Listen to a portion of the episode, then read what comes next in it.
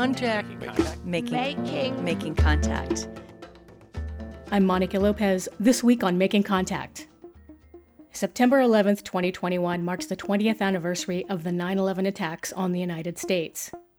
In today's program, we turn our attention not to the tragedy of nine eleven itself, but to nine eleven as an inflection point in U S culture and policy in two areas: surveillance and homeland security, and the government and public regard of the use of torture in the War on Terror. On this twentieth anniversary of the nine eleven attacks on the United States, Making Contact is speaking with leading thinkers and asking what nine eleven's legacy has been in these areas. But first, we go to Making Contact producer Salima Hamarani. Using the backdrop of the nine eleven terrorist attacks, the Department of Homeland Security began funding huge surveillance networks all over the country.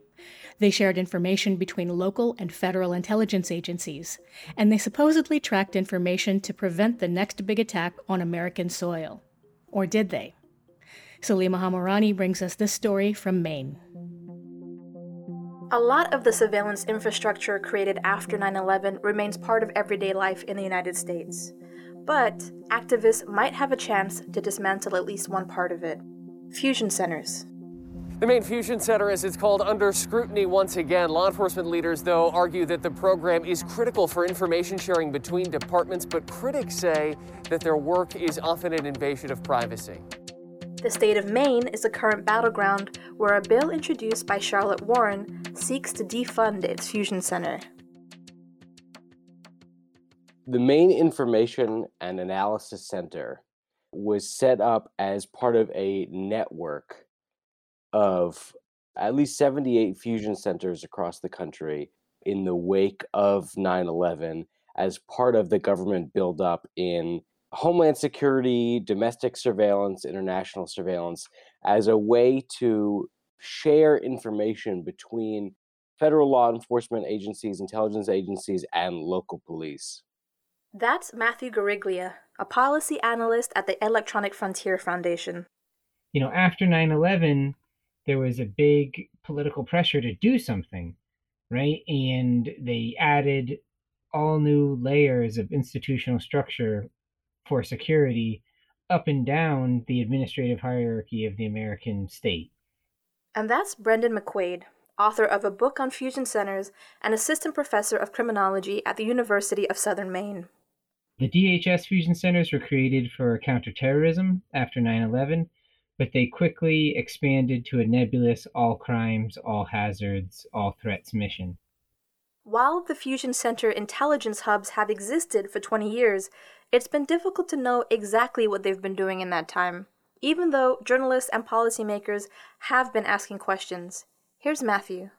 Part of the problem with fusion centers, as in the problem with law enforcement and intelligence agencies at large, is that they are incredibly opaque. And when, when it's hard to understand what they're doing, it also means that they become hard to regulate. But we now have some idea of what fusion centers do because of new information that's come to light. And so what really happened with the Maine Fusion Center is a series of leaks, the Blue Leaks, a hack of, from what I understand it, a web hosting service that a lot of specifically law enforcement agencies use, and which were leaked to the public and dispersed through different media outlets who reported on some of the findings inside these documents. And Brendan, intelligence gathering is kind of a vague term. What do we learn from Blue Leaks about the kind of data fusion centers actually aggregate? Well, basically they aggregate a- everything and anything. They develop their own databases, but really what they do is remotely access other people's databases. So the first thing they want is all the government data. So I'm not just talking about the criminal legal system, although they do have access to that. But they want the records of the D M V. They want records from police departments about calls for service. Uh, they'll take demographic data from the census. Fusion centers also aggregate information from social media via software and also through old-fashioned eavesdropping. The actual human analysts will go through social media and monitor it for information. And they have access to mountains of digital information flowing through cities. So, for example, the Crime Prevention Information Center, I believe it's called, the C P I C, which is the Metro Chicago Fusion Center. twenty-some thousand security cameras all over the city of Chicago feed into that fusion center.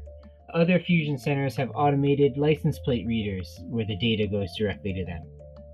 So they take all this data and they try to find the signal from the noise and find the patterns, which D S A says they use to identify possible terrorist attacks like nine eleven.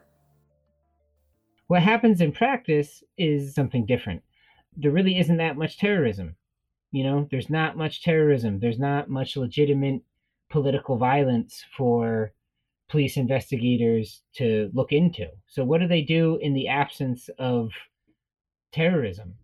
You give police lots of new technology and resources, and they're going to put it to work doing the work that police do. Um, Brendan, what does that actually mean? Who's who's being targeted by fusion center spying, since there's not actually a real terrorist threat in the United States? The vast majority of fusion center surveillance is what they call situational awareness monitoring. So it's really at a distance, and it's mostly gathering information from social media. So the police will point to this and say, we're not doing surveillance. We're just letting people know that there's going to be this big disruptive protest and you have to redirect the traffic around it. That's the majority of fusion center surveillance. But then we have a series of other examples where fusion centers are mixed up in like much more traditional type political policing. So cases with informants and agent provocateurs and all that intrigue and cloak and dagger stuff. In Maine, the fusion center seems particularly focused on the Black Lives Matter protests that erupted after the murder of George Floyd. Here's Matthew. And specifically, they were funneling information to police that, for instance, stacks of bricks were being strategically placed, or that there were larger grand schemes for de- destruction already underway. And this was a right-wing conspiracy theory. So a journalist here, Nathan Bernard with the Mainer, he dug into it. So he found out that there was a F B I document attached to all these Maine Fusion Center reports, an F B I document that supported, you know, that had further information about this claim about pre-staged bricks. The claim gets traced to uh, an unconfirmed social media post from a pro-Trump biker who is associated with the group Uh, Super Happy Fun America, formerly Resist Marxism, that had organized straight pride parades in Boston and was basically a point of entry to the hardcore white supremacist movement, hardcore fascist right. And this got recycled by, you know, the Maine Fusion Center and blasted out to every cop in Maine, telling them, be careful, the anarchists are going to hurl bricks at you at the racial justice protests. The Blue Leaks revealed that fusion centers were not very focused on, quote, terrorism threats from outside, but they were very preoccupied with internal threats from the left and with even more routine issues that plague most major cities. And when you think about all the ridiculous police abuse, all, all the viral clips we saw of very aggressive police behavior, the background of this is this constant hum, this constant churn of police documents coming out from fusion centers and other fusion center-like intelligence hubs, hyping up the threat of Black Lives Matter, of Antifa, of anarchist extremists, of eco-terrorists. And underneath that is even the even more routine drug users, homeless, untreated mental illness. These are all the enemies of order. So what do fusion centers do? They supercharge the war on drugs and the war on crime and the, you know, with high-tech surveillance. And they're like the connective tissue between the different pieces of the carceral state. The Blue Leaks also highlighted the extremely close collaboration between the Department of Homeland Security and private money, which begins to muddy who the fusion centers target and why. Aileen Brown at The Intercept has an excellent report about some fusion centers in the Midwest that were doing these like war game exercises about environmental eco-terrorism at the behest of energy companies. And say what you will about property destruction, but there's a strong argument to be made that so-called eco-terrorists shouldn't be considered political extremists. That debate is not happening, and we've built this huge apparatus to criminalize and go after people who are like militantly committed to the environment. And we've done that in partnership with the very capital interests that have a vested interest in burning every last drop of fossil fuels on, on this planet. This is what's happening with the Enbridge Line three right now in Minnesota. The Fusion Center is all over those protests. Same thing with the Mountain Valley Pipeline, another pipeline struggle where the Fusion Center is aggressively involved in working with the private sector to crush protests. After Blue Leaks, pressure began to mount on the Maine Fusion Center and its problematic use of surveillance. Maine Representative Charlotte Warren introduced an act to end the Maine Information Analysis Center program, which would defund the not very considerable, but moderate amount of resources headed toward funding this fusion center, and I believe it's twelve employees, and move it elsewhere where it might do more good and encourage more public safety. The bill, much to everybody's uh, chagrin, passed the House and is still in process, from what I understand. Fusion centers have become a target for the defund movement, which grew out of the George Floyd protests, and they may seem like a strange target for an organizing strategy focused on local police. When we talk about policing and surveillance being out of control, we are also talking about fusion centers. We're talking about the Department of Homeland Security's ability to surveil Americans. We're talking about local police and all of the federal grants they get to buy surveillance equipment. So it really is a revolving door, and the boundaries between defunding local police and leaving maybe federal grants alone or, or federal law enforcement alone, those boundaries are definitely disappearing if they ever even existed.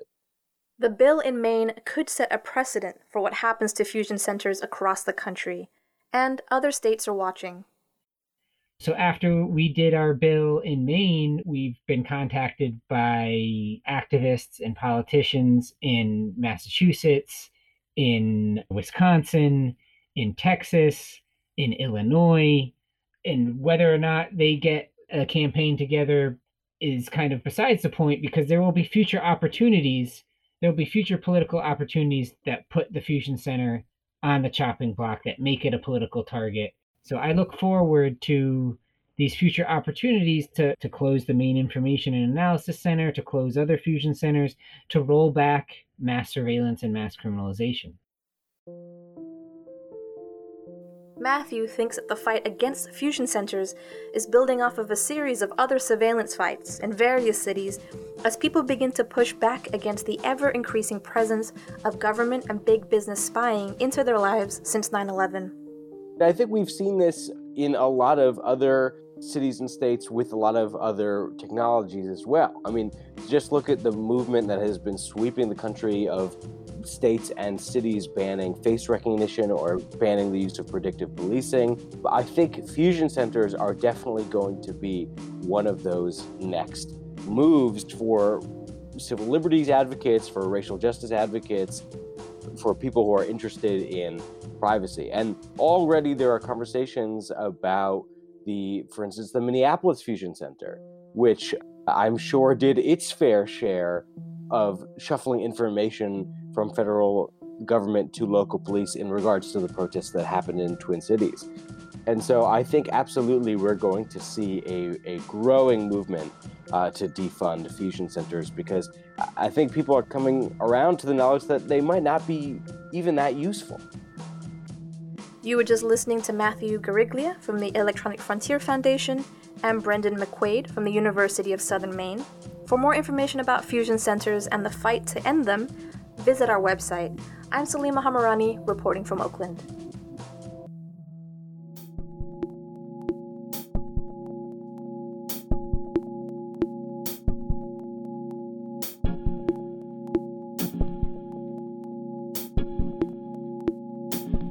Doctor Lisa Hajar is a professor of sociology at the University of California, Santa Barbara. Her research focuses primarily on the U S War on Terror, particularly around the issues of torture, targeted killing, and Guantanamo. Her forthcoming book is titled The War in Court: The Inside Story of the Fight Against Torture in the War on Terror. To date, she's traveled to Guantanamo fourteen times in her research on military commissions. Doctor Hajar spoke with me about the rise and fall of the post nine eleven torture program. One of the very first decisions in the very um, immediate aftermath of the terrorist attacks of September eleventh, uh, President George W. Bush decided to make the C I A the tip of the spear, you know, for waging this war on terror, and authorized the C I A to engage in operations that came to be known as rendition, detention, and interrogation.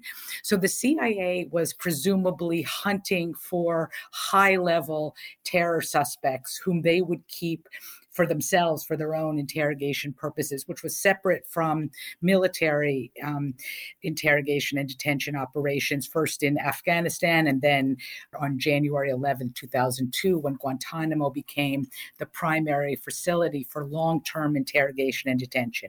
I mean, of course, the C I A has a very long, uh, robust history of torture as well as of lying and deceptiveness.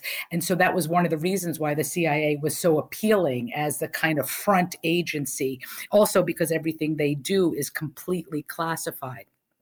When the C I A captured its own first so-called high-value detainee, um, which the government uses the acronym H V D, who is a man whose nom de guerre is Abu Zubaydah. He was captured in Pakistan in March of two thousand two and, you know, sort of spirited off to one of a succession of black sites or secret prisons. And, you know, the people who were authorized by the C I A to run their interrogation operations actually believed that the only way to get these high-value detainees, starting with Abu Zubaydah, to talk was to completely um, attack their psyches, to produce in them a condition that was called, you know, debility, disorientation, and dread. And so these, you know, contractors and other agents who were involved in the black site operations at the very start, you know, they sort of believed their own propaganda that we were unable to use regular interrogation tactics against them. According to Professor Hajar, this desire to use coercion and violence was coupled with an anxiety that what people were going to be doing to detainees at black sites could put them in hot water. And so by the summer of two thousand two, you know, these radical right-wing lawyers who were in the inner circle around Vice President uh, Dick Cheney, including John Yoo, who was a deputy assistant attorney general in the Office of Legal Counsel. John Yoo uh, wrote a memo which basically reinterpreted the laws pertaining to interrogation and detention in order to allow C I A agents to engage in torture and not fear future consequences. So it was essentially the way in which the government was seeking to, quote unquote, legalize torture. And that um, legal authorization was really foundational to the development of the torture program. It was written specifically for the C I A, which is a civilian agency and therefore not subject to the laws of war, particularly the Geneva Conventions. Um, but it was passed by the White House to the Pentagon, and civilians in the highest echelons of the Pentagon then basically interpreted that green light for torture to also apply to military interrogations at Guantanamo and elsewhere.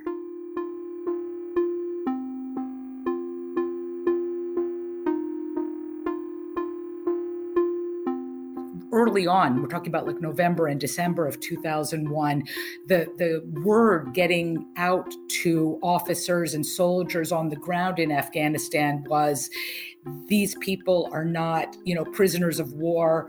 The laws of war don't apply. Take the gloves off, you know, get the information you can. So many soldiers were engaging in brutality um, without any kind of legal cover. But it was really sort of once the C I A gets this uh, governmental justification or, or legal cover, or what people have referred to as the golden shield, that le- the legal memos shielding them from consequences for what they were doing.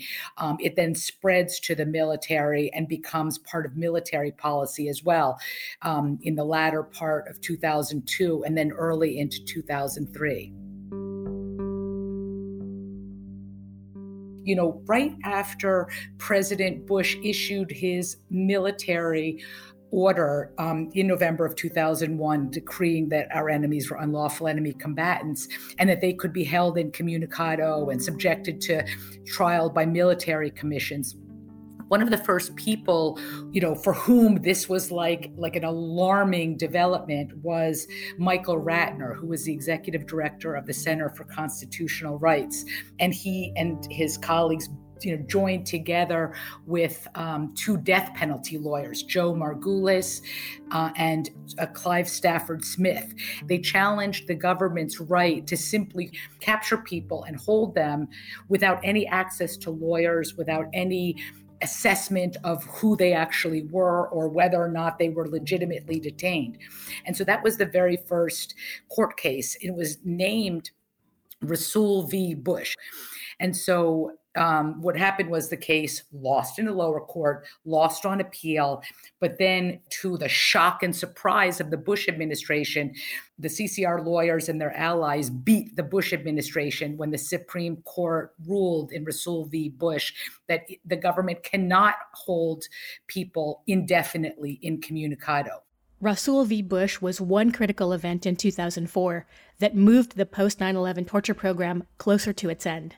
There were two other events, and, and you know, the one that perhaps is most well known to the more general public, at least of a certain age, was the Abu Ghraib scandal.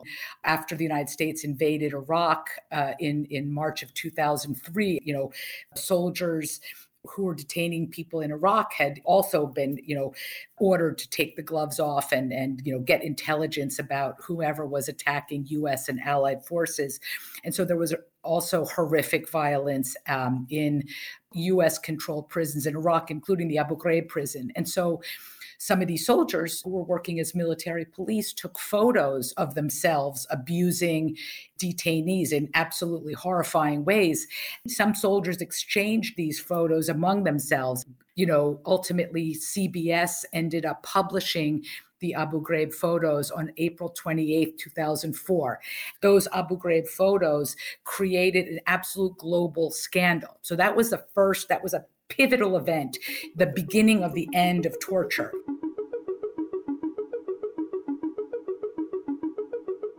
It was finally Congress roused itself from its sleepy slumber to start asking questions about what was actually going on in detention facilities, you know, because everything was so classified and secret. This demand for, by Congress for more information led to the Bush administration releasing some legal memos and others being leaked to the media, including the infamous August first, two thousand two memo that John Yoo had written Uh, for the C I A. So while the Abu Ghraib photos were a global shocker, because of the, you know, a picture says a thousand words, for lawyers, the legal memos and the policy directives that became public as a result of the pressure caused by the Abu Ghraib scandal really angered and in some ways galvanized lawyers. And then several weeks later, the Supreme Court issued its ruling in Rasul v. Bush, basically opening Guantanamo to lawyers. And so it was that confluence of events that inspired Inspired hundreds of lawyers, like up to six hundred lawyers and over one hundred law firms over time, to sign up and volunteer to be habeas counsel for people detained at Guantanamo. What we could say is if, if the Abu Ghraib scandal and Rasul v. Bush were the beginning of the end, the end of an active torture program occurs as a result of another set of events. You know, when the Bush administration decides to start prosecuting some Guantanamo detainees in these newly um, created military commission uh, at Guantanamo, One of the first people who was charged was a guy named Salim Hamdan. You know, he was not some terrorist mastermind. He'd been basically, a, you know, a driver for Osama bin Laden, but he was one of the first people to be prosecuted. And And one thing that really shocked the hell out of the Bush administration and the Pentagon was the fact that military lawyers, JAGs, Judge Advocate Generals, the first ones who were assigned to defend people in the military commissions, basically put their legal ethics and their professional duties as lawyers above the orders to just, you know, plea bargain their clients. And so, you know, the first five defense lawyers all started fighting the Pentagon over, you know, not just the way in which their um, the people they were assigned to represent had been treated, but also the kind of ridiculous legal parameters for the military commission. One of those lawyers was Lieutenant Commander Charles Swift. Hajar says he teamed up with a Georgetown law professor and attorneys from the law firm of Perkins Coie to sue Secretary of Defense Donald Rumsfeld over the unconstitutionality of the military commissions. And so that case was called Hamdan v. Rumsfeld. And again, Hamdan v. Rumsfeld loses in the lower court, loses on appeal. And then in June of two thousand six, in another, and what I would consider the most significant defeat for the Bush administration, and really what, what forces an end to the active torture program, was the Supreme Court's decision that not only were the military commissions that George Bush had created by presidential fiat with his, you know, November two thousand one military order, was that unconstitutional, and therefore they wiped out the military commissions. But the more significant finding, the Bush administration had hoped that they could disregard the laws of war, the Geneva Conventions, because they were fighting non-state groups, and therefore they didn't have to abide by the laws of war. Well, the Supreme Court in Hamdan v. Rumsfeld basically said, common Article three of the nineteen forty-nine Geneva Conventions, which is also regarded as the humanitarian baseline, applies to all people in U S custody overseas. And then the Supreme Court also reminded the government that violations of the Geneva Conventions are war crimes. For all intents and purposes, torture itself was kind of dry docked as a result of and after the Hamdan decision. And then when Barack Obama was elected president, um, one of his first acts in office was to definitively take the C I A out of the interrogation and detention business and categorically, you know, bring an end to the legality or the use of torture. There has not yet been a, a reckoning with our past.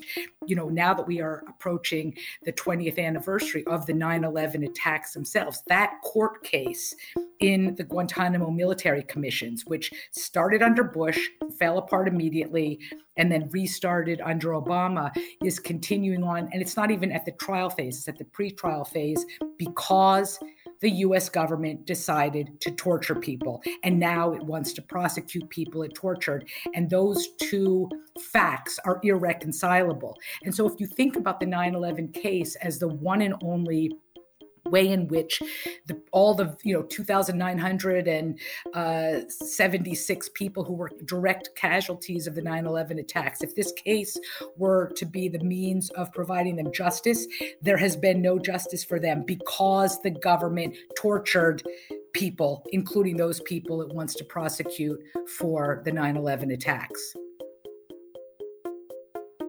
Lisa Hajar is a professor of sociology at the University of California, Santa Barbara.